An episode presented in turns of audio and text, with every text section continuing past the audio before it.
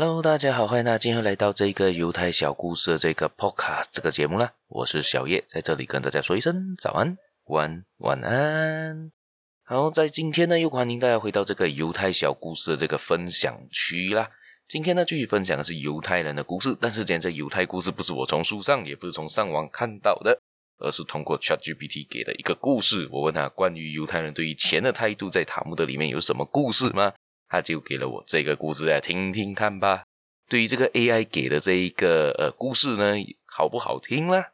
好，在我们开始今天节目之前呢，大家别忘了继续的收听、继续的订阅、继续的分享出去给亲朋好友，也别忘了去我的粉丝团点赞啊，好像在 FB、Insta、TikTok、小红书、YouTube 都可以找到我，搜寻这个犹太小故事就能了啦。除此之外呢，大家也可以呢。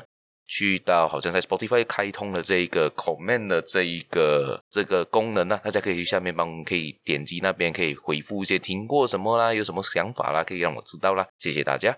除此之外，这下面还有一个连接叫 By Me a Coffee 的连接，大家有兴趣的话呢，点进去做给我做一个小额赞助啦，谢谢大家。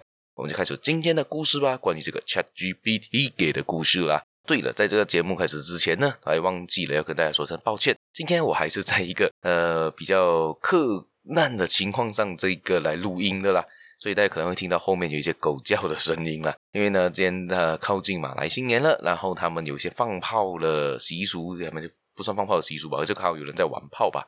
然后这些狗被吓到之后呢，就一直在叫叫了，整个晚上不会停啊。好，在这再再一次跟大家说一声抱歉，我们就开始今天的故事啦。首先呢，在这一个 ChatGPT 呢提到的是对于这个犹太人对钱的态度的这个故事，他给了一个例子。哎，很久很久以前呢，有一个犹太商人，因为他们很会做生意嘛，所以犹太人很多都是商人。在一次的商业交易之中呢，他赚了一大笔的钱。当然了，赚钱谁不开心呢？他也很开心，很开心啊。但是他赚了这一笔钱，他来做什么呢？其实跟我们平常想象中不一样哦。他没有把钱收起来，而自己来花，而他就把这笔钱呢捐出去了。去帮助需要帮助的人，但是他也不是乱乱帮忙的，他就找到了一个贫困的犹太家庭。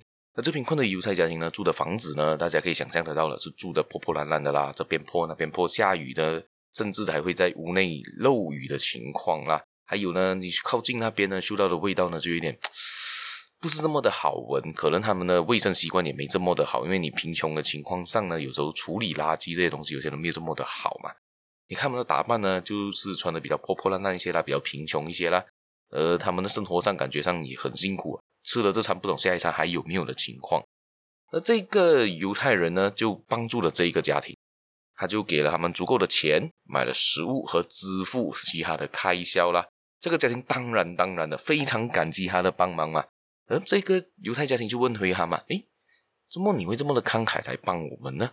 我又不是你的谁，我跟你也没有亲戚关系，怎么你要来帮我呢？哦，这位商人呢就对他们说道呢，因为的犹太教教导我们了什么呢？当然了，要帮助需要帮助的人，并且让我们知道，当我们帮助别人时，我们实际上也是在帮助自己。因为当我们帮助别人，我们就可以创造一个更加好、更公正的社会，这样子我们自己也才会受益啊。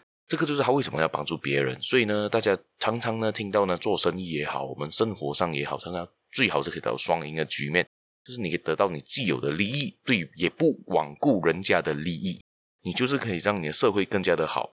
所以这个也就是他们对于这个钱的态度啦。他们呢认为呢，钱不仅仅是财富和物质，更重要的是是责任和机会，甚至可以用来改变世界，创造更好的社会。现在常常看有一些好像那些大慈善家。